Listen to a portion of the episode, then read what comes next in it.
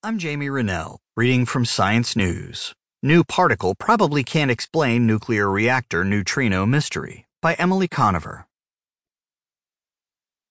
A puzzling neutrino shortfall seems to be due to faulty predictions, not a new particle. In experiments at nuclear reactors, scientists have consistently found about 6% fewer antineutrinos, the antimatter form of neutrinos, than expected. That deficit could hint that the lightweight particle